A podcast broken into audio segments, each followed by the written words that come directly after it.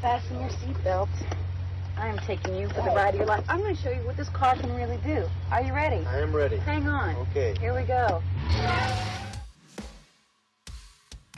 Hold on to your butts. Go get him, kid. It might be a tumor. It's not a tumor. Not a tumor at all. As if... You're going to ask me. So you can go ahead and ask me what you're going to ask me, and my natural response could be to get offended. Hey, want to hear the most annoying sound in the world?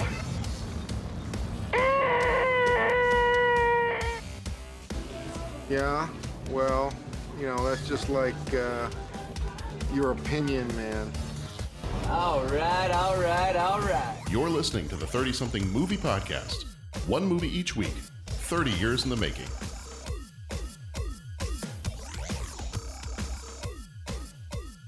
thirty-something Movie Podcast. Whoa, coming in hot there. Coming in hot. Speaking of hot, I got Bo. I got Pat. How you guys Yo. doing? Yo. Going with the Sly Stallone response. Yo. Yo, Adrian. Oh, man. Another day, another movie. Patrick, how are you doing tonight? Man, all good. All good. Fired up. This is a good movie. This is a really good movie. Yeah, this was a lot of fun. Yeah. Uh, yeah. So this one, uh, this one was from one of our, so here's, here's kind of the, uh, the, we have not had these before, um, but we have some Patreon patrons now. So this episode is not one that made it to our kind of final slate of nineteen ninety movies. Um, but this was from uh, Podrick Donahue, one of our Patreon patrons. This was his choice for the listener's choice movie that he wanted us to take a look at. And so uh, it is Mister Destiny starring Jim Belushi. So yeah, this one was not, uh, it was, I think it was kind of very close to the edge of being on our list for this year, um, but just did not make the final cut when we went through and, and sorted everything out for the year. So yeah, this, this, this should be a fun one. So and, uh, I had not seen this movie before watching it. So what about you, Pat? Had you seen this one before? I had not seen this movie and I, okay, interesting. I thought it was great. You had, you had seen this movie, Bo? Oh, this is a, this is a regular watch for me. Okay. Nice. I can see why. I mean, it's really, it's just a fun, it's a great movie. There nice. are two Jim Belushi movies from nineteen ninety. They came out real close together. This and Taking Care of Business. Okay. Mm-hmm. And I love them both. Nice. Say what you will about Jim Belushi and what he's become in the later parts of his career. What, what has he become?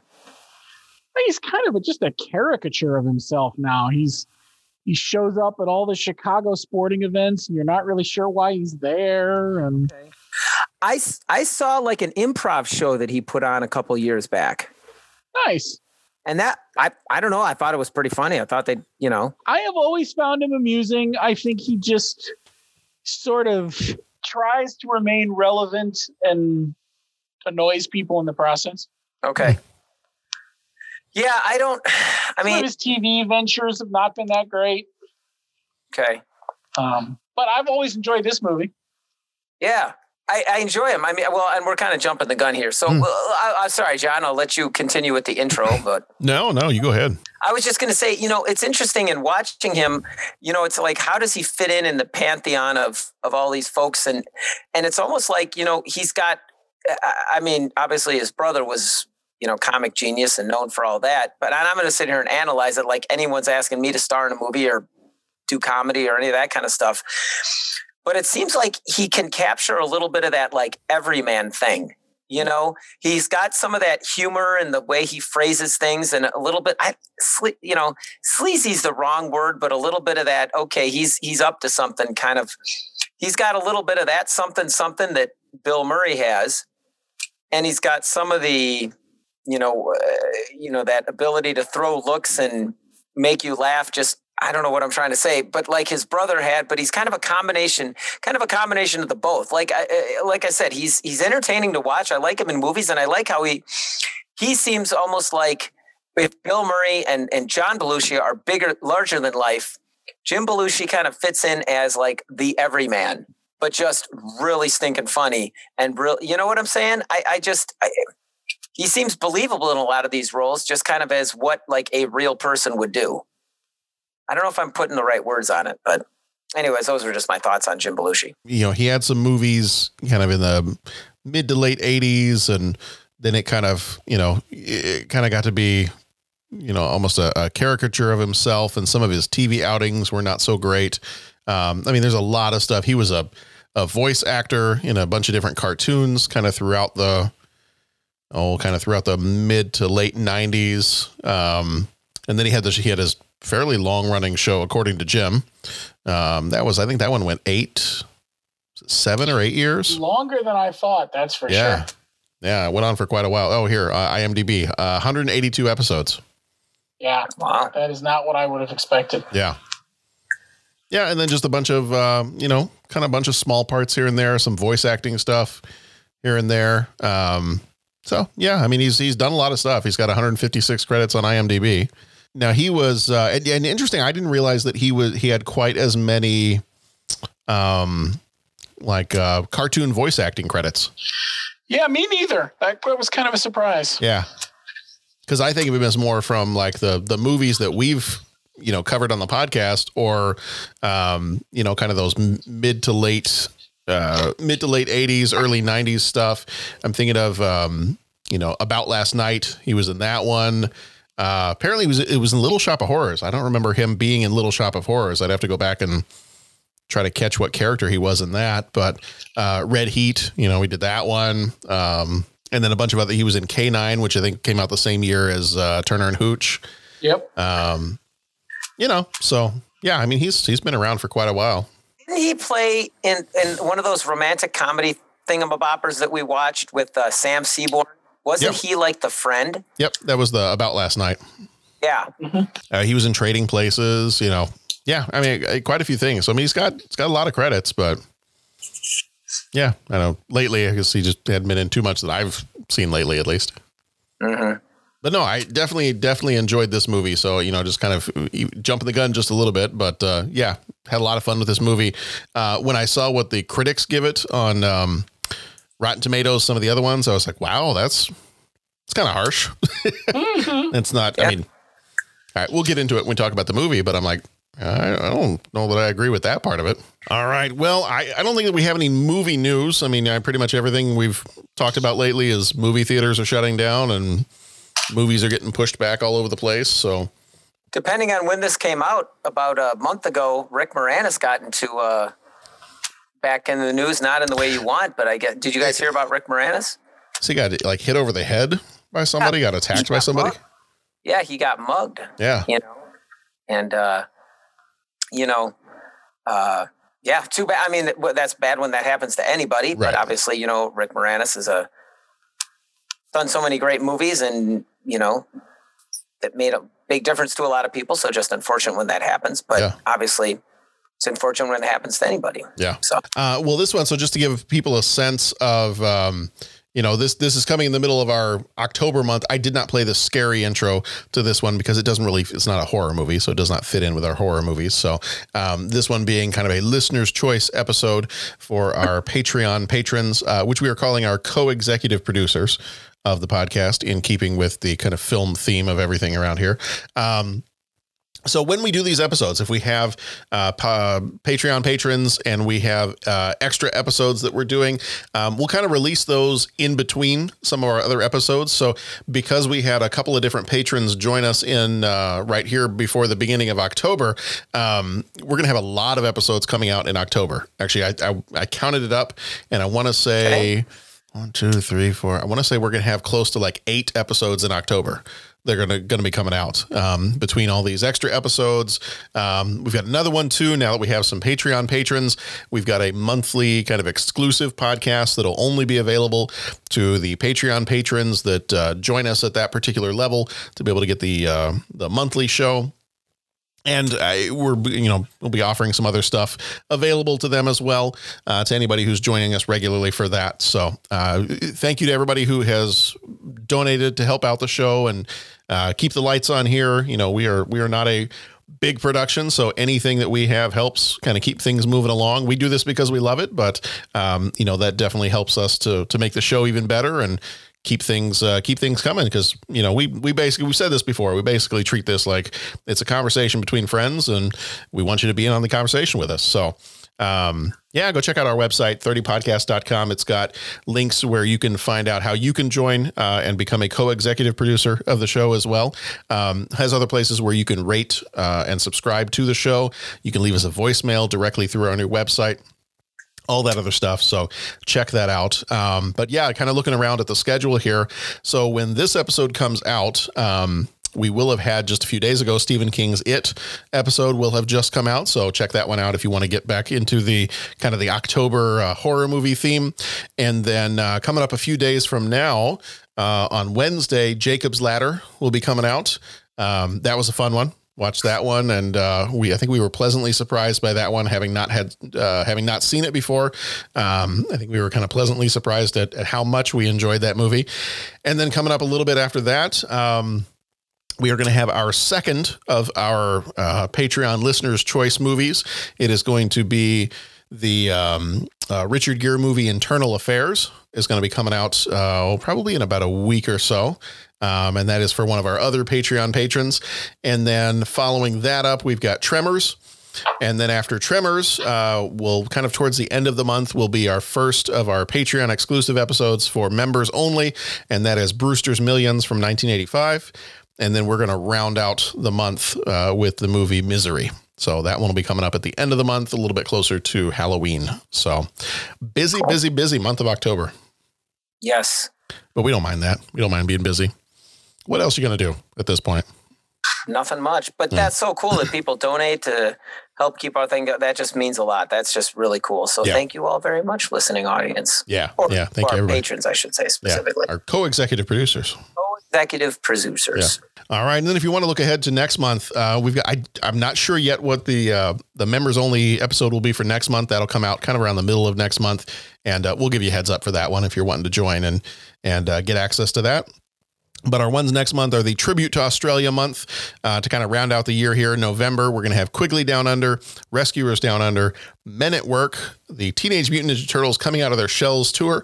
We'll finish up the month of November for us. Then when we get to December, we'll have another Patreon exclusive episode in the middle of that month. Um, but then we've also got Edward Scissorhands, Rosencrantz and Guildenstern Are Dead, Pump Up the Volume, and Teenage Mutant Ninja Turtles. So we got some good ones coming up to finish out the year here. Bo, you look like you're pumping up the volume. That's exactly right, John. That's what I thought. Okay. Bo Warmbold, bringing the energy here tonight. Because it's only like midnight. All right. So the movie that we're talking about here is Mister Density. I'm sorry, Mister Destiny. I'm going to do that every single time. Uh, Mister Destiny, twelfth of October, nineteen ninety, rated P G thirteen. Runtime of one hour, fifty minutes. Directed by James Orr, who did Breaking All the Rules and Man of the House. Uh, producers on this one are James Orr and Jim Cruikshank. Uh, they both did Father of the Bride one and two. Writers on this one were James Orr and Jim Cruikshank. They also wrote Three Men and a Baby, Sister Act two, Back in the Habit. Cinematography by Alex Thompson, who died in two thousand seven. Also did cinematography for Legend, Excalibur, and The Saint. Music was done by David Newman, who also did War of the Roses, The Sandlot, and The Nutty Professor. You're killing me, Smalls. I can't wait till we get to that one. That's going to be a fun one. Budget on this one was twenty million. Box office was fifteen point four million. So did not make back its budget. Uh, Flick Metrics, which combines Rotten Tomatoes, IMDb, and Letterboxd, gives it a fifty-nine percent. Um, I believe Rotten Tomatoes alone, the critics gave it like a thirty-three percent or something with the squelchy tomato yeah, it thing. Was, yeah. It was on the lower side. Yeah. Yeah. Uh, CinemaScore did not have a score for this one. Starring Jim Belushi, who played Larry Burroughs. He was in Red Heat and Trading Places. Linda Hamilton played Ellen Burroughs. Uh, she was in Dante's Peak and the Terminator movies. Um, let me stop here for just a second. I want to point out that I loved the fact that her maiden name was Ripley. Yes. And so then you have Linda Hamilton and Sigourney Weaver have both played Ellen Ripley. Mm-hmm. That was very exciting for me. I don't know if that was intentional. I hope it was intentional. But even if it wasn't, I don't care. It was just, it was fun. Yeah. Even if it was accidental, it was yeah. awesome. Oh, yeah. Um, sums up most of the things I've ever done in my whole life. Uh, Michael Caine played Mike. He was in the Batman movies and Death Trap. John Lovitz played Clip Metzler. He was in A League of Their Own and The Critic. Uh, Hart Bochner played Niles Pender. He was in Die Hard and Supergirl. Bill McCutcheon, who died in two thousand two, played Leo Hansen. He was in Steel Magnolias and Sesame Street. Renee Russo played Cindy Jo. She was in Ransom and The Thomas Crown Affair. J O. Sanders played Jackie Earle. He was in The Day After Tomorrow and Kiss the Girls. Mari Chaykin, who died in two thousand ten, played Guzzleman. He was in My Cousin Vinny and Dances with Wolves. Douglas Steele, who died in nineteen ninety-nine and played Boswell. He was in Amadeus and Ernest Saves Christmas. Courtney Cox played Jewel Jagger. She was in Scream and Friends. Although Larry, played by James Belushi, has a comfortable middle-class life, married to his teenage sweetheart Linda Hamilton, and in an executive position at a sporting goods firm, it still rankles him that he struck out in the last at-bat at his high school baseball championship.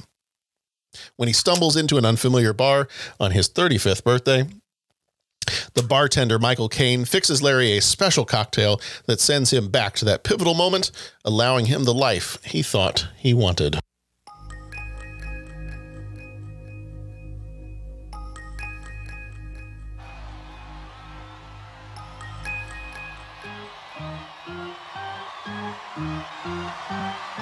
Let's go, Larry!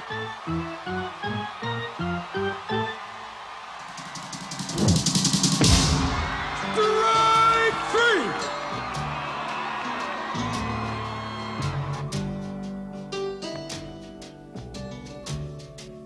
Were you thinking about that silly baseball game again?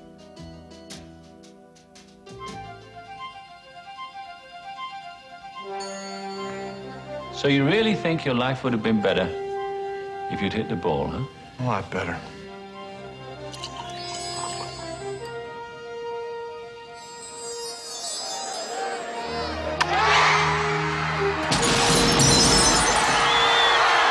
Hitting that baseball has spun your life off in an entirely new direction. Your life's been changed. This is your house, those are your children, and Cindy Jo is your wife. Happy birthday, darling. God help me. Who do these guys belong to? Well, they belong to you, sir. Get the hell out of here. As you wish, sir.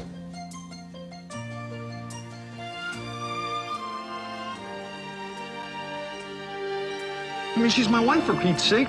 She was your wife. You can't run around mixing and matching the circumstances of your destiny. If we weren't married, how can I know that you sleep in an old, faded flannel shirt? Spies. How come I know that every night you brush your hair exactly eighty-six times? Spies. Ask me something I couldn't possibly know. The day I got my driver's license, I got pulled over for speeding. I want to know the name of the song on the radio. This one.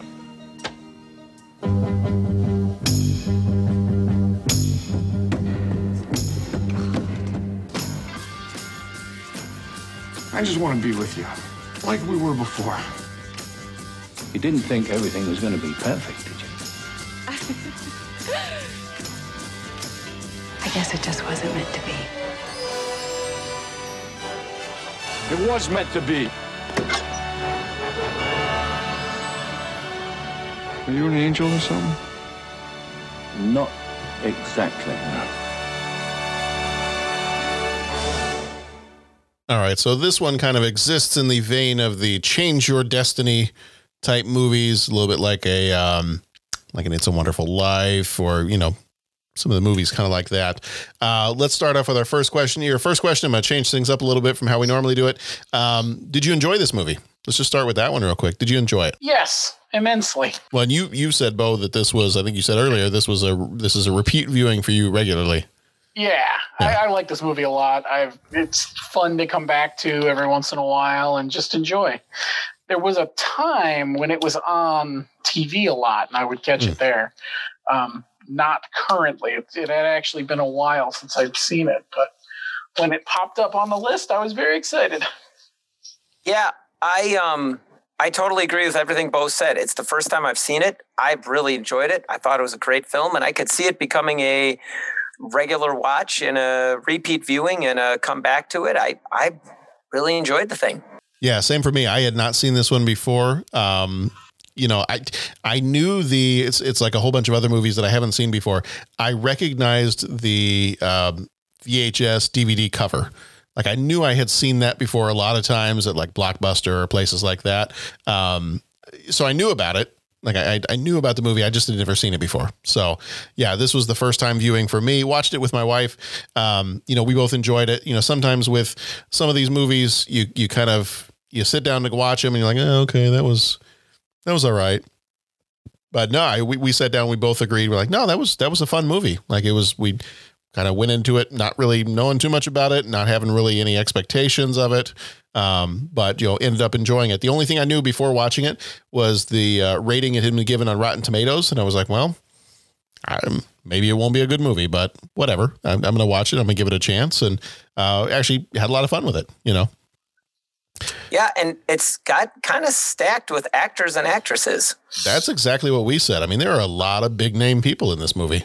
I mean, even if the plot wasn't something you enjoyed, I mean, you're, you got like a lot of star power happening. Mm-hmm. So what, you know, like even that, wouldn't that just be entertaining? I, I don't know. That's my only take on it. Yeah. Yeah. I know for this one, I mean, this, this movie is a lot of fun. Of course you start, uh, at the beginning, it's, you know, he, he kind of backs things up a little bit to talk about, um, you know, you see him with like the broken down car at the beginning, and then he kind of backs things up. He's like, ah, we got to go a little bit further back uh, so that you understand kind of why I'm at the situation I'm at.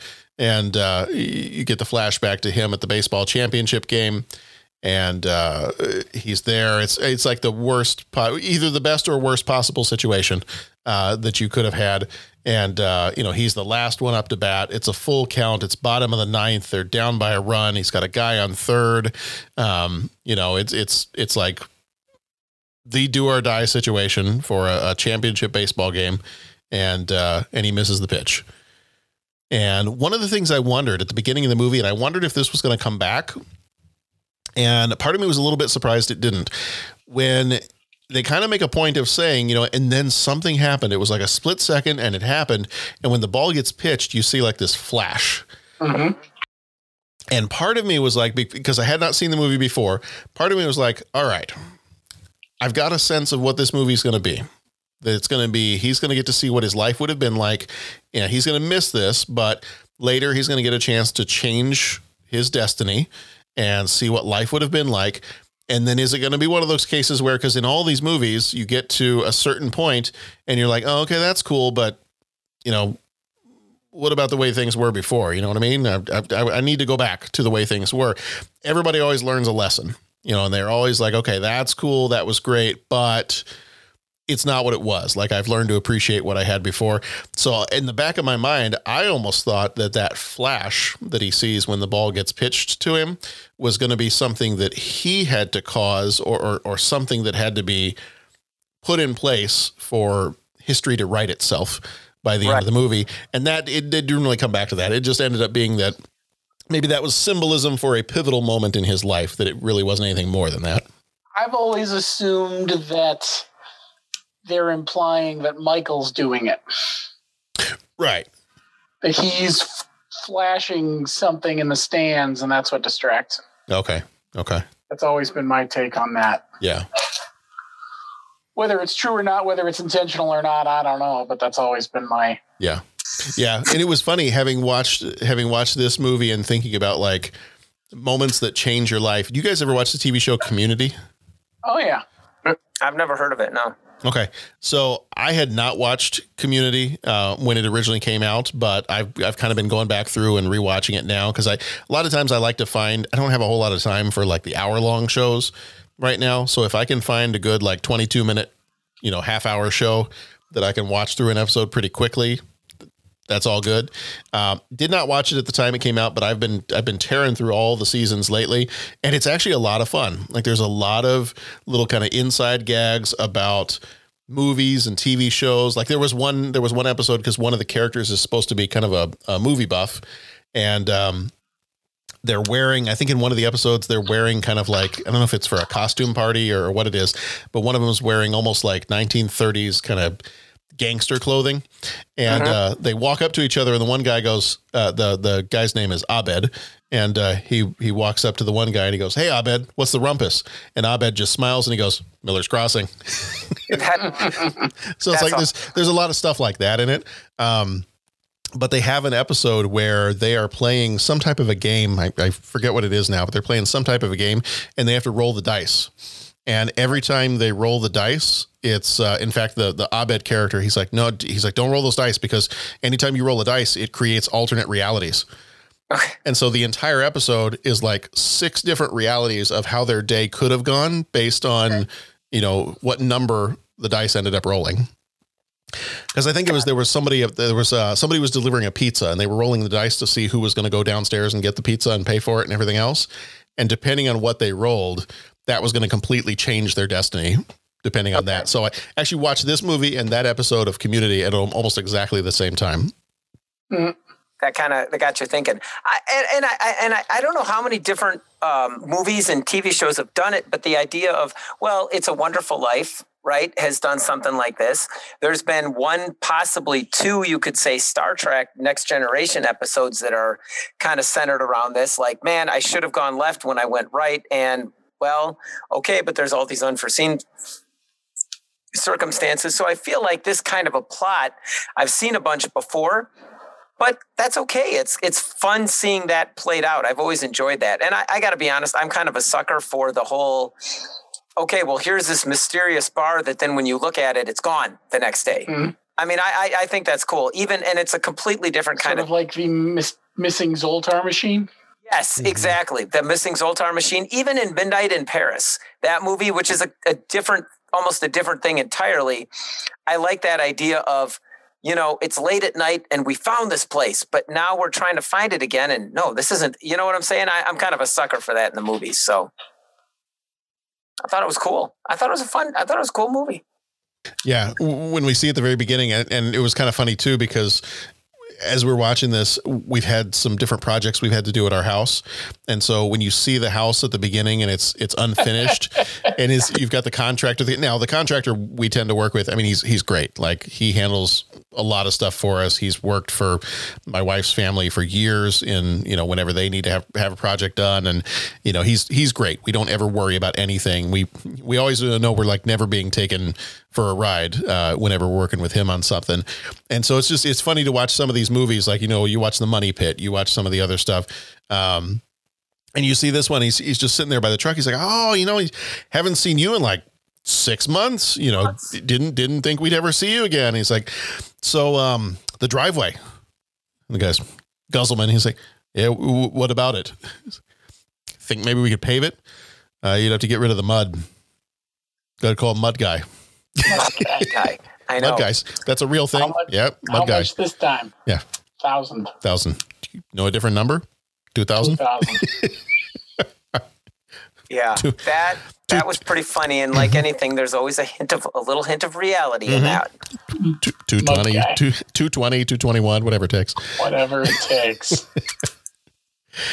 Oh, uh, so that was the, that kind of hit close to home. Not that we haven't any issues with like, like that with our contractor, but you know, that was just kind of a, the, the, the home improvement is the struggle is real.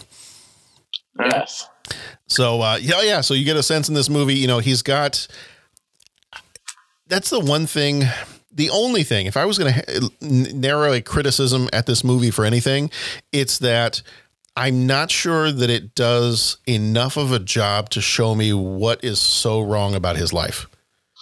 Yeah. He, he just says it's boring. Right.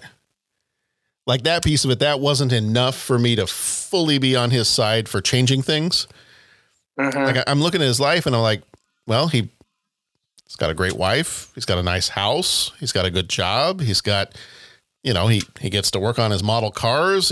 I mean, sure. Who wouldn't like to have a sports car or six, um, you know, that kind of stuff. But if, so if I was going to narrow criticism at the movie, that might be one of the only things is I might say there wasn't enough for me to see like, like in a movie, I, we keep, we're going to keep comparing it to It's a Wonderful Life. You know, that movie does enough of a job to show over time, um, you know, he he sacrificed a lot and didn't get to go off and travel the world like he wanted to. He didn't get to go to college. He didn't get to leave Bedford Falls. Like that was that movie had a sustained, you know, here's where George Bailey gave up this. Here's where he did this. Here's where he did this. Here's where he did it. And then you have this long laundry list of, well, it, of course he's going to be frustrated with his life. Like things have hit a head. He's he's, you know, he might go to jail because of, you know, Uncle Billy losing the eight thousand dollars or whatever it was. And this movie, it just didn't, there wasn't enough there for me to be like, no, I, I can see why you're dissatisfied with your life. Mm-hmm. Um, you know, I actually, I'm looking at his life and I'm like, it's actually pretty good. Yeah. Like, well, yeah. I, and I, I could see where this one was maybe, you know, with the critics panned it a little bit. I, I can see where, because it's a little bit more of a lighter weight kind of look at that, you know, where It's a Wonderful Life took a little bit more of a deep dive. Although in all fairness, I mean, he was kind of like dealing with a car that busted down and he just went into the bar and was just like, oh man, I just wish, you know, I would have just hit that. It, you know, it wasn't like the Zoltar machine in Big where he's just constantly getting put down. So he wants to make a change. He was just kind of like talking to the bartender. You know what I'm saying? Mm-hmm. It's like, man, if I could have just gone back. And it wasn't like he had this whole scheme to actually do it. It was just more by happenstance. And that was, you know, I mean, that was kind of what he realized, that my life really wasn't that bad. You know, it's so. Yeah, I, I mean, I can I can see where you're coming from. That it's it's uh, it's not as much of a deep dive as you do see in some of the other movies that ex- explore this kind of thing. Yeah, but I I mean, despite all that, still a fun movie. You yeah. know, e- even though it may be, you know, some of its the the premise of it and the motivation of it is maybe a little shallower than some of these other movies that are kind of like this. Um, yeah. You know, still still a lot of fun. Yeah, and, and I think, you know, just helped by the star power that was in there. Is what I found. Mm. I mean, you know, Michael Caine, John Lovitz, I mean, all those folks. And was that, was the one that carried the gun, the one that was the the, the femme fatale, was that a very young Courtney Cox? It was. Yeah, it was. Okay. That only took me like an hour and a half to realize that. I, I didn't cheat, but. Yeah. There were a lot, I mean, there were several parallels in this movie, and, and I don't know how much of that he had influence over. Um, but the fact that it was Jim Belushi, you know, the, the song, um, what's the song they end up playing on the jukebox? Give Me Some Lovin'. Give Me Some Lovin'. Yeah. Which, you know, obviously is one that, uh, you know, that I think that featured in the Blues Brothers. Oh yeah. Um, and, uh, then what that really reminded me of, and we're, I know we're jumping ahead to the end of the movie here for a second, but, um, when you had Courtney Cox coming after him with the gun at the end of this movie, it so much reminded me of, uh, Carrie Fisher's character in Blues Brothers. Yep. Where she's going after John Belushi with the with the rocket launcher, the machine gun. That yeah, yeah. Agreed. So this was a fun. I mean, as you said, like star power. Like you get to his job and his best buddy. You know, as a kid, his his best buddy is a little obnoxious, but a very sweet kid. And uh, of course, who is that obnoxious but f- usually fairly sweet person going to grow up to be? John Lovitz. John Lovitz. I mean, come on. And he's just, their interaction was fun. You know, he's, he's at the office building and he's like, you know, they're, they're like wrestling with each other. And he's like, I want to, I'm going to give you a kiss on the head. I'm going to, and then, you know, obviously all, you know, Renee Russo walks in and everybody goes straightens up, you know, just, uh, just, uh, doing guy stuff here. Hey. Just guys doing guy stuff. Cindy Joe, how you doing? Mm-hmm. Yeah, it was all the scenes. I mean, all the scenes that were in the movie, I, I thought were fresh and funny and, nothing, you know, maybe the overall premise seemed a little, if you said, like, I think the way you said it was right on the shallower side. But like I said, each individual scene, it was just fun watching all of those guys work. I thought they, you know, brought it light, brought it to life. And the scenes were funny, you know, if a little bit predictable, but like, okay, so, um, you know, Dave, that was the other movie I thought of, is the movie Dave, where, okay, they're, mm-hmm. he's in a new position and suddenly they think it's the same guy, but he's acting differently and what's going, you know. Um, I thought all those things were, you know, it was fun and heartwarming when he talked John Lovitz off the roof, and it was cool. And I think that um, uh, Hart Bochner, who in this movie he played uh, Niles Pender, mm-hmm. is, I mean, he is just, if in the in the late eighties, early nineties, you just needed to have a sleazy businessman character, he is, he's perfect for it.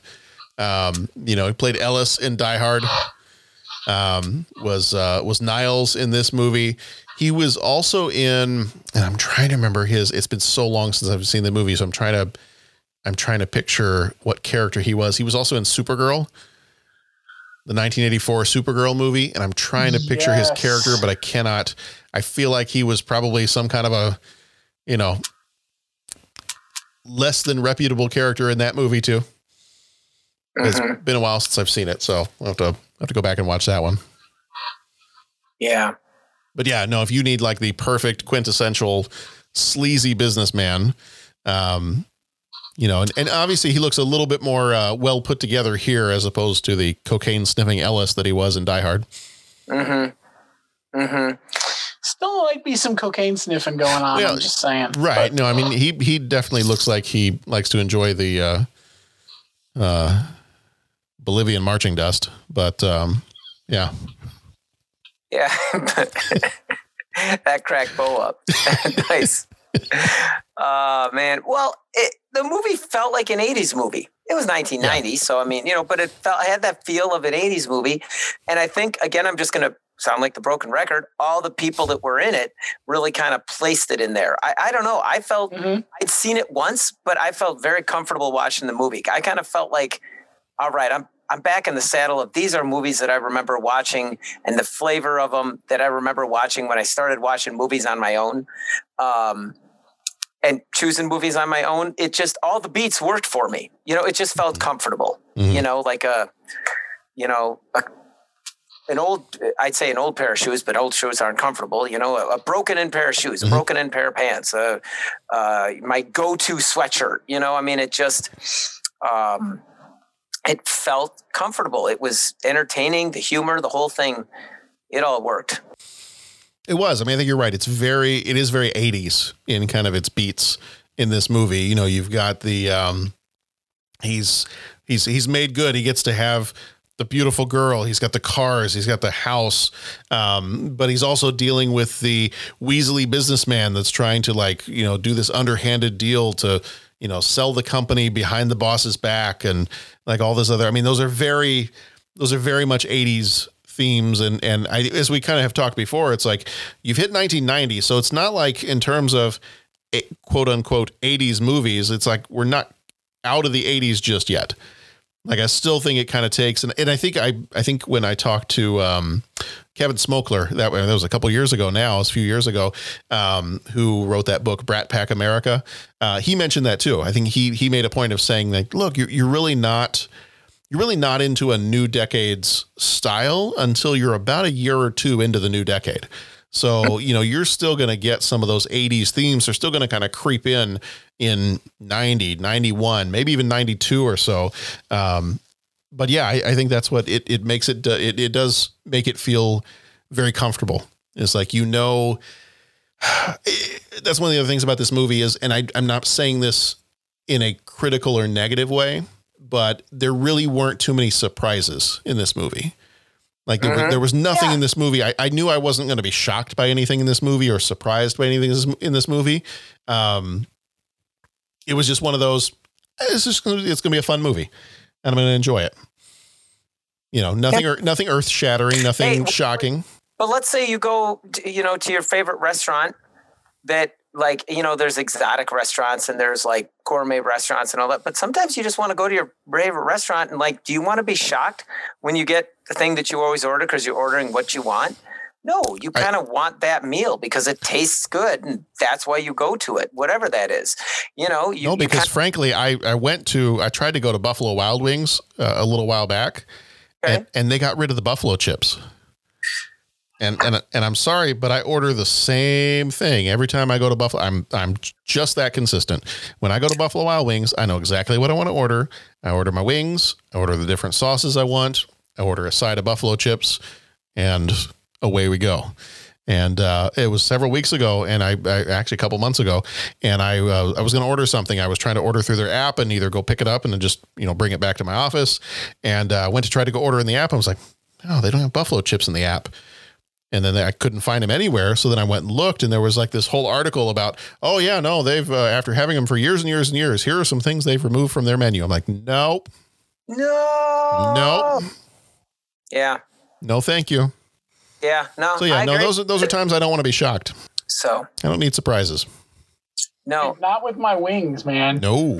You can screw with a lot of things. Do not screw with a man's wings. Yeah. Yeah, so I think this movie fits in. We, you know, to, let's ask it to be. Like I said, I've I've really very much enjoyed it, and I could see, like Bo said, coming back to it. And why? Well, because it delivers on what you want, and it tastes good. Now, the only other thing, if I was going to take this a little bit too seriously, okay, the only other thing that bothered me mm-hmm. was, and and mentioned this before, it it bothers me in in other movies, is the his relationship with both of his wives mm-hmm. in this movie. I was like, even with a change in your, in your destiny and change in your life, I'm like, really? You're going to forget about your, your, you know, Linda Hamilton wife that quickly? Mm-hmm. Like, you're already going to just go ahead and jump on into the, with no hesitation, jump into this life. And, but then magically, you know, once, once you've had your fun with Cindy Jo, you're, you're going to jump back out again. And then all of a sudden realize, oh, no, wait a minute. Mm-hmm. That was nice, but oh, yeah, I got this. Uh, I got this other thing going on over here. So I, that was one of the only things that, like, I, I got a little frustrated with. I was like, I know this is kind of a lighthearted movie. It's not going to take itself, not, not going to take itself too seriously. And I probably shouldn't be taking it too seriously either. But that was one of the only other things that I was like, really, we're not going to give this any other thought. Like, we're not going to mull over this even just for a little bit. We're just full steam ahead. Okay. The, the lingerie did it for you. Okay, then. Happy birthday. Yeah. Yeah. I, I, but like you said, it's a, it's supposed to be a lighthearted movie, right? You know? Right. Which is like, why I didn't let it bother me too much, but it was just like in, in the back of my mind, I was like, really? Like if, yeah. if I was, if I was your Linda Hamilton wife, I, I think I would be a little bit bothered by the complete lack of, you know, thought that you, that went into the, oh, wait a minute. I, I was married before. I wonder if this is real. Do I care if it's real? No, not right now. Right. Purple's a nice color. It's true. Vicky, and I'm just going to say that, hello legs. Vicky, Vicky right. Vale, Vicky Vale. If we learned anything from Batman, Vicky Vale loves purple. Purple. Oh, oh I love purple. Mm-hmm. Purple rain. Pur- so, yeah. So one-eyed, one-horn, flying purple bee. Okay. All right. I was just trying to find anything else that was purple. Nice cars. Nice cars mm-hmm. in there. The cars were nice. Yep. I did. I, that was kind of funny. I mean, he's gone through the entire house and, and he's gone through this whole thing. And he's like, nice cars. Who are they? Who, who do these belong to? Like, why you, sir? Dude, you've been told already. This is your house. It is your library. It's- Get out of here. Okay, sir. Yes, okay. sir. Okay. Yes, sir. I love when he takes him for the ride in the car for the first time. They just come screeching ahead. And it's like, that was great. Give yourself a raise. And it- That's outstanding. Oh, and he plays golf like I do, too. Yes. I have not played golf in many, many years, but I guarantee you if I picked up a club again at this point. Look a lot like that. Mm, it would be very much like that. It slipped. Yes. Very entertaining. I like that he had to talk to himself. Okay, this is not like a baseball bat. Yes. So he does. We get to the end of the movie and uh, he is... Uh, you, much as it was in the, apparently when you change your destiny, uh, it does not change how the uh, sleazy businessman is trying to uh, sell the company out from under the boss's nose. And uh, it, it just turns it more into a murder type situation, I guess, when you are, uh, when you are living the lifestyles of the rich and famous. And um, so we do get towards the end of the movie that uh, Niles is trying to sell the company out from under everybody, uh, making a deal with Japanese. And so when this all starts to kind of fall through, he then plots to uh, kill Larry at his at the office, uh, make it look like it was a break in of some kind. And uh, instead, he ends up killing. Um, oh, I'm I'm blanking out on the older man's name. Uh, Mister Oh shoot! Oh jeez. I am completely. Hold on. I'm on it. Yeah. Why am I not remember? Leo. Leo, Leo Hansen. Yeah, Mister yeah, yeah. Hansen, yeah, Mister Hansen. Um, yeah, so Leo Hansen comes in and he ends up killing him instead. And so he's like, all right, well, okay, I'll, I'll, flame, for, uh, I'll frame Larry for this, and this will work out even better. Um, so obviously, the end of this movie, it's a little bit more action-packed than It's a Wonderful Life. You know, you don't have necessarily any, like, car chases in It's a Wonderful Life, so we've updated it for nineteen ninety. Um, and... uh that was, um, you know, he's, he's, he's got to make his escape. He does decide to take a moment and, and swing by, um, Ellen's house, but unfortunately she has reconciled with her husband in this timeline. So that is, that's not going to work. So, uh, he needs to, he needs to go back so it can skew off into an alternate nineteen ninety. Um, and he can make sure that uh, he can, uh, make right what once went wrong. And um, I'm going to just see how many references I can make to time travel and other stuff in, in this uh, in this one sentence. Easy to do. Yeah, there there is no fate but what we make for ourselves. And um, so he does. He runs over his dog, which, again, not cool. Sammy. Poor Sammy. If this was a few years later, I would have thought it was Sammy Sosa, um, you know, knowing the, the Chicago connections, but a little bit before Sammy Sosa coming to Chicago. Just, so just a little bit, just a tad, just a tad. Um, and so he, you know, he ends up back in front of the bar where Michael had first given him, uh, or Mike had first given him the spilled milk drink. And, uh, so he's trying to, uh, recreate the concoction there while the police are on their way. You can hear the sirens in the background. Doesn't do it right. I'm kind of curious what that first drink he made would have done to him. Um, you know, his, nope, that's disgusting. Um, you know, I'm sure it probably changed time somewhere or, you know, erased a bunch of people's memories or something like that. Uh, but he does get it right just in time for when the door, uh, you know, bursts open. It is, uh, we've seen the flashing lights and, uh, we knew that somebody was outside. They're coming into the bar, and instead of it being the cops, it's a tow truck driver. And so things have gone back to the way that they should be. And, uh, life probably is going to be back to normal for him. And, you know, he decides that uh, he's going to thank Mike, even though Mike try to, tries to kind of play this off as, I don't know what's happening. You uh-huh. you were just hanging out here the whole time. I don't know what you're saying. Hmm. And so we get him going back home, and uh, he's got the the surprise birthday party. He's happy to see everybody. It's it's basically the It's a Wonderful Life moment where all of your friends are there and you're celebrating and life is good. And he gets the gets the promotion at work and for having saved the company and, um, you know, all that other stuff. And then we come to the end of the movie, and the end of the movie is it goes to a flashback of when he was a kid and he missed the pitch. And, um, basically as he's walking out of the uh, baseball stadium, uh, Mike is there, and, uh, he just lets him know. He's like, yeah, it's tough break, kid. L- your life is going to be okay. Like, don't take it too seriously. Don't worry about it.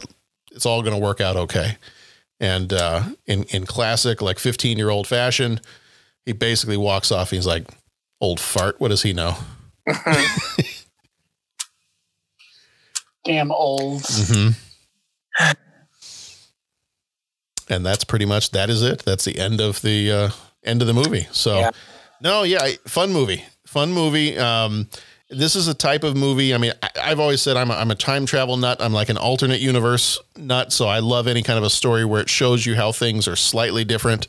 Um, I, within the last few minutes, I've referenced Terminator, I've referenced Quantum Leap, uh, all these different types of movies and T V shows. So, uh, I am always a sucker for an alternate reality kind of deal. So, uh-huh. so this was a fun one as well, you know, just, just kind of the opportunity to see what your life would have been like if something was slightly different. Uh-huh. So, uh, do we have anything else to say about this one before we go into our three questions? I don't think so. See it. It's a fun movie. It's yeah. a good movie. You got an, a, a cast full of A-listers Amazing and soon-to-be A-listers. And, um, yeah, I, I just I have nothing but great things to say about it. It's really a cool movie. And and I will say this. I mean, Linda Hamilton, I'm not sure that she is given a whole lot of credit for her acting ability. But the fact that she can go from a character like this, where she's very, and she plays two different characters in this movie. She's the very kind of, you know, carefree, you know, happy-go-lucky type person uh, when she's in the normal timeline. Switch it over, and she's like the union representative, and she's very, you know, straight-laced, clear-cut, you know, everything is business. And then, I mean, that's within the same movie, but then take it where she's the, you know, she's the very sweet when, when she's Ellen Burroughs, she's uh-huh. very sweet. She's very nice. You know, she's very loving. And then I'm just, I'm looking at that and I'm picturing, good Lord, this is also Sarah Connor. Mm-hmm. Like, how is this the same person? Well, in Terminator, that's Sarah Connor. That's the same person. Mm-hmm. Terminator mm-hmm. two. Right. You know. Yeah. Which we get, what, two years after this? Three years after this? Mm-hmm. Somewhere around there. Yeah. Oh. All right. Next up, three questions. He asks each traveler five questions. Three questions. Three questions. It's impossible to answer. Impossible because you don't know the answer. Nobody could answer that question. I want to ask you a bunch of questions. I want to have them answered immediately. What you've just said is one of the most insanely idiotic things I have ever heard. At no point in your rambling, incoherent response were you even close to anything that could be considered a rational thought. Everyone in this room is now dumber for having listened to it. I award you no points, and may God have mercy on your soul. All right, three questions this time around. Question number one, what is your favorite room in your house, and how would you improve it? I will tell you, my lovely wife and I, the moment we saw his library, we, we, I think we both started drooling. We're like, because where I, where I record our podcast is actually in our kind of our, our office and our library. Um, it is not the same size as the library in his house. And, um, I, I would love to have a library of that size, but, uh, yeah, I do not have a library of that size. Our, ours is very nice. Oh, yes, it's very nice, sir. We looked at that and we're like, I think our house could fit in that library about three times. Yeah. So we're very impressed with the library and the fireplace. Yeah. Awesome. Awesome. So I don't know, favorite room in my, in my house and how would I improve it? I, I would say maybe library, um, our kind of office library. I, if I could make it a little bit bigger, and get a little bit more bookshelves in here, because even though we've got a lot of bookshelves in here, uh, we got a lot of books between a librarian and a former English teacher. Um, we got some books and we don't have all the space to put them in. Mm-hmm. So a larger library would be nice. I, I would also, at some point, I think it would be fun to have a, uh, a little kind of home theater room somewhere in the house. So I think that could be fun to do too, but I don't currently have that. So I can't say that's my favorite room in the house. That would be if it existed. Cool. Very cool.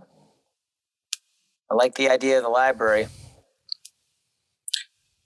Bo, what about yourself? I think for me, it's the basement because I want it to be that home theater space. Mm-hmm.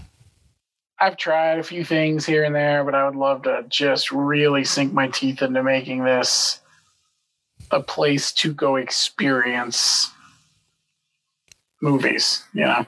Would you do a uh, would you do a big T V or would you do a projector and a screen? I'd probably do a big T V. Okay. Projectors I deal with all day. They're a pain in the ass. Yeah, that's true. Yeah, you don't want to bring work home. No, no, no. I want things just to work when I get home. Mm-hmm. Mm-hmm. Mm-hmm. Well, I'll take the garage. I mean, he had a lot of fancy cars in there. So, I mean, I love the library. I love the basement. So I'll I'll complete the triumvirate. And that was nice just having a garage. And that's what I do is, you know, have it be heated, have an area that, you know, I could go out in the garage and, you know, I've got some chairs, have a little carpeted area that I can hang out. You could probably put a T V out there if you wanted to go watch racing or something like totally. that. Totally. Football. Yeah. Got the trumpet. You know, I could practice out there, you know. There you go. Comfy chairs and all that kind of stuff. And, and, uh, not that I, well, I, I don't have like cars and things that are like, you know, um, you know, worthy to just sit and look at. But if you had a place to put them, you might have them. Yeah, but I might have to do that. And honestly, I mean, I, it's not a secret. I love motorcycles. I love my motorcycle. I didn't design it, so I'm not like arrogantly saying, oh, well, look what I've done. I mean, it's not like it's a custom build or anything, but I just love looking at motorcycles. So I could just sit and just look at motorcycle. Like I could probably just go out in my garage and just hang out for a couple hours and just, I don't look at my motorcycle, you know, have friends come over, bring their bike. You know what I'm saying? So it would be, yeah, I'd probably just say the garage. I am not surprised that that was your choice. I kind of knew that would be yours. Yeah. Yeah. All right. Question number two, favorite change of destiny movie. So a movie where somebody gets to see what their life would have been like if something had happened differently. So there's several movies like this out there. I mean, we've already referenced It's a Wonderful Life several times. Mm-hmm. For me, that might actually be mine. You know, that's the, that's kind of the, the quintessential. You want to see what your life would be like if it was different. You're going to, an angel is going to give you an opportunity to see, you know, to kind of prove a point to you. Um, The only other one I could think of, I, I as a kid, I always thought, um, and maybe that's where it started my enjoyment of alternate realities.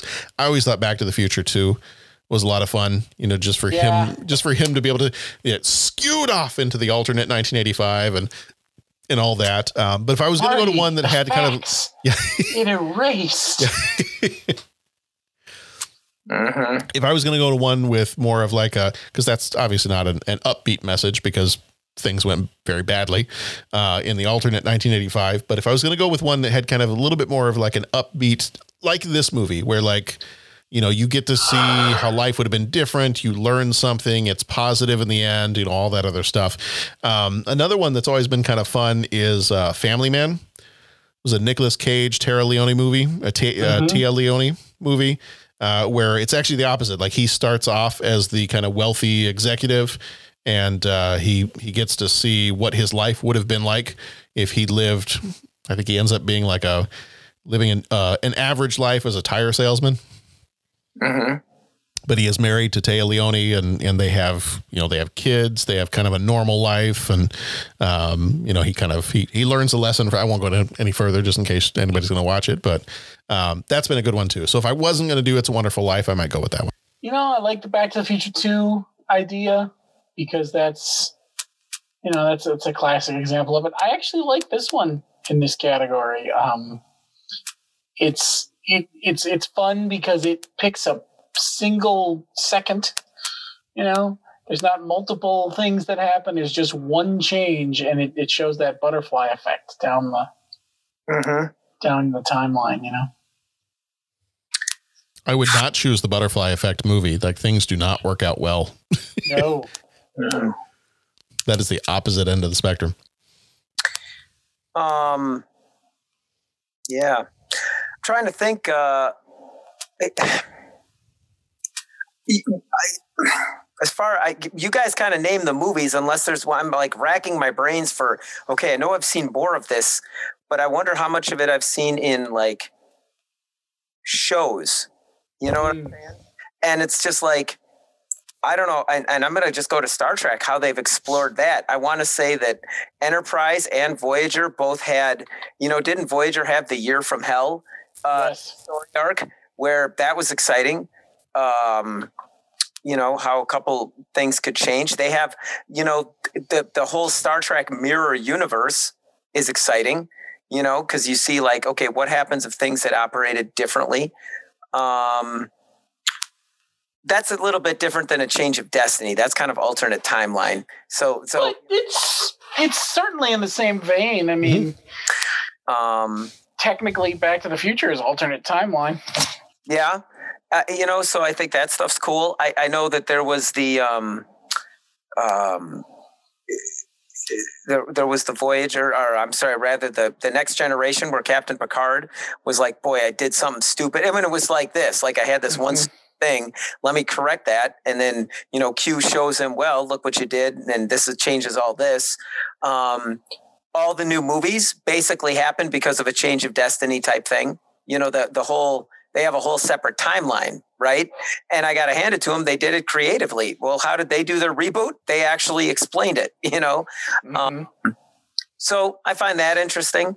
uh, anytime that this comes up, it's it's just uh, it's interesting. There's the one, and I, I can't remember. Is it Voyager or Enterprise, where there's that group of people that they find that the guy is trying to change the timeline back so that his wife is still alive. And like, they've got all these mm-hmm. figure out. He's like, okay, we do all these things. I and think what that's Voyager. Is it Voyager? And then it's like, okay, we're ninety percent. Um, it was, um, um, the, the, the, the bad guy from RoboCop and the dad in that seventies show was, um, Um, Boddicker, Clarence mm-hmm. Boddicker, that guy was in it, and um, and he was just like, "Well, how did we do? Oh, not good. This one was bad." And it was like, just like he was trying to change this like timeline, you know. So um, I guess that I, I guess you guys picked the movies. I can't think of any of the other movies where um, you're gonna go with um, uh, Man in the High Castle.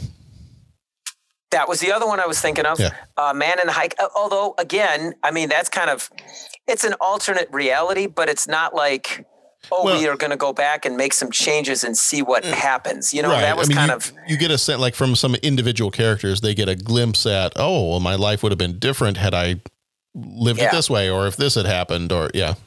Yeah, and it explores kind of like just, okay, how would things look differently if this happened? But it's not from the character's perspective of, I changed one thing in my past and now we're going left as opposed to right, right. you know?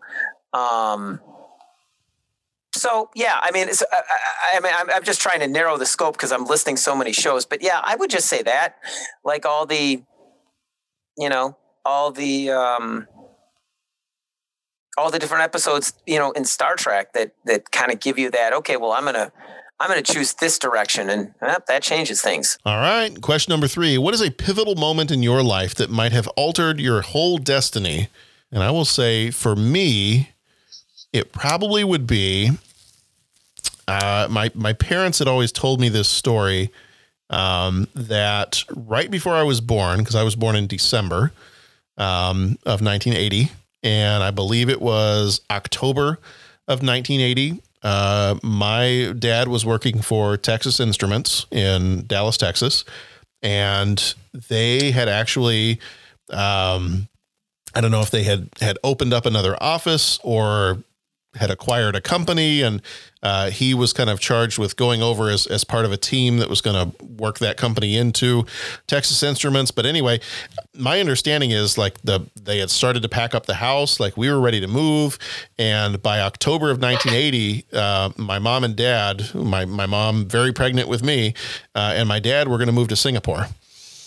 Oh, and wow. so I, I can imagine. And I, I did tell my students in class one time, I had some, some students, Um, I had some of my, uh, some of my Korean students and my Indian students were arguing over something related to, related to their respective cultures.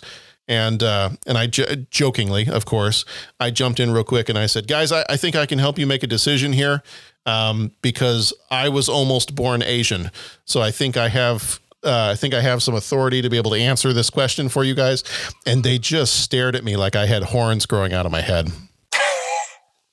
And they looked at me like, wait, what?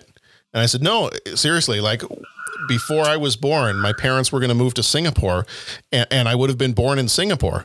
I'm like, what does that have to do with anything? I was like, well, I was born in America, so I'm an American. If I had been born in Singapore, I would be. And one of the kids, one of the kids just goes, Asian. And I go, exactly. It's, and one of the other ones like, you know, it doesn't work that way. And I was like, I, I don't know. I mean, what would I have been if I had she been born in like Asia? uh-huh. Guys, I, I know I haven't spent a lot of time teaching you logic, but basically if I had been born in Asia, I would be Asian. Sure. Huh? Yeah. So no, I, I, I think I must, I think I fried a couple of young children's minds when I told them that one time, but, uh, I would imagine that would be a very, a very, uh, pivotal event in my life. Um, that, or there were many, many times, um, you know, I think the fact that we stayed here, obviously my wife and I, we met in high school, um, and, you know, stayed together, got married after that. And there were many times as we were living here that my dad didn't quite know if we were going to be staying in Chicago, staying in Illinois, moving somewhere else. So we had moved around to several different places. So at any point in time, moving somewhere else would have completely changed the entire trajectory of how everything would have gone from that point on. So uh-huh. several little moments here and there that if you change one of them, it's obviously going to change, change a lot of things. But that was kind of my original first thought. That was actually the one that my, my wife mentioned first too, was, well, if you'd been born in Singapore, that probably would have changed things pretty dramatically. Yeah. Yeah. I got uh, I got an easy one, Maynard Ferguson concert. I know I talked uh, a couple weeks back, or I'm going to talk a couple weeks in forward or whatever about, you know, meeting famous people. It's going to skew Ferguson off into this alternate timeline. Maynard Ferguson concert, my freshman year. I loved music, loved jazz music, big band music growing up. Got to high school, heard Maynard Ferguson, and that was suddenly when it was like, man, I love jazz music. Like, I want to go into music. Um, before that concert in February of nineteen ninety or whatever that was, when I was a freshman in high school, um, I had a completely different plan for my life. And uh, music was always going to be like a part of it because I loved music and I loved jazz music. But I saw that concert and heard Maynard Ferguson play and it was like, I'm going into music. That's what I'm going to do. Um, yeah, and that's that. If I hadn't gone and seen that concert, I, I'm sure I would have still loved music, but I think my life, I think I would have been on a completely different uh, course and trajectory and, and so forth. Nice. That's a great one. Yeah. Yeah. Really. Yeah, man. I'm going to say, since you brought up the, uh, the discussion that we will have two weeks ago from now. Okay. I don't know how to word that, um, that uh, I'm going to try to travel through time and see if I can prevent a ten minute conversation about taking a leak next to celebrities. I, good luck. That sounds good. That sounds well, good. The, the, Our the, podcast ratings could, you know, like, like that could be a couple different things. We, we might be picked up by like, man, you get those amateur Dennis and Pat hour out of there and mm-hmm. you guys can really step up this podcast game. You know, I mean, it could be, it could be huge. Yeah. We'll definitely be number one. Yes. With a bullet. Mm-hmm. Better than going number two. Bo, what yeah. do you got? Um, this is an interesting one, but I'm gonna go. I'm gonna. I'm gonna go with meeting my wife. Um, mm-hmm. It was sort of a fluke. Um, she was waitressing, and I was patronizing the uh, establishment she was working at. And you know, if you think about it that way, if we go to a different restaurant that night, or if her shift ends a half hour early, who knows? Mm-hmm. So, yeah. Nice. Nicely done. Yeah, I actually have a friend, and she loves to tell this story. When we were in college together at University of Illinois, um, there was a guy that was going to be, we, we had separate roommates at the time, but he and I were going to be roommates the next year. And um, I think she had just bo- broken up with a, a different boyfriend. And all of us had been kind of friends for a while. And, and she and this other friend of ours, they were kind of, yeah, they were kind of interested in each other. And, and they, you know, were kind of maybe going to start dating. And, but then he ended up getting, he was going to actually transfer to um, Los Alamos uh, cause he was interested in, in, you know, working there eventually and kind of being in that area. And, and uh, when she found that out, like she was upset, like she thought that they were going to start dating. Like she's very upset about this. And uh, I know she was not interested in, in doing much of anything, um, you know, for a little stretch of time. And she, I, I want to say she either had some friends that kind of convinced her to just come out to one of the bars one night. And, and she was really reluctant to do it. She's like, I don't want to. Um, she's like, but fine, whatever. I'll, I'll go anyway. And, uh, and she did. And that actually ended up being the night that she met the, the guy that she ended up marrying. So it's one of those stories of like, she really didn't want to, she wasn't going to, something made her change her mind. And, you know, she got there, she met him, and that kind of kicked everything off. So cool. Those are always fun stories. Now, where right was on. it? Where, where was Donna at when you met her? The lantern. Oh, she was. Okay. Yeah. Okay. Nice. Was that because didn't you I thought, I mean, I thought you worked at the Lantern for a while too, didn't you? I did, but we yeah, never worked it was not, together. We I never was gonna, worked. We were were never employed there at the same time. Okay, okay, that's what I was gonna, I was going to ask because I didn't think you were, but very nice. All right. Well, I think we've changed. I think we've changed everyone's destiny tonight. Uh-huh. I think destinies have been changed. Timelines have been altered.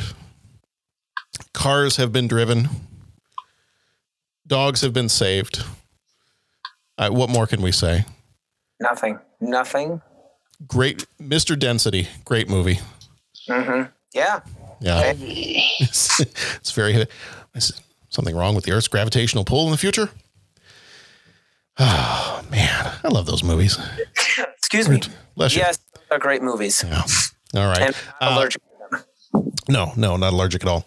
Uh, but yes, Mister Destiny, great movie. So thank you very much, uh, Podrick. This was Podrick's movie that he had recommended to us that he wanted us to cover as part of his listener's choice for being a co-executive producer of the podcast on Patreon. So thank you very much. Thanks for introducing this one to us. Like I said, I, I had seen this uh, V H S and D V D cover at video stores and, and in other spots, um, you know, pretty regularly. So, I mean, I was familiar with it. I just had never watched the movie before.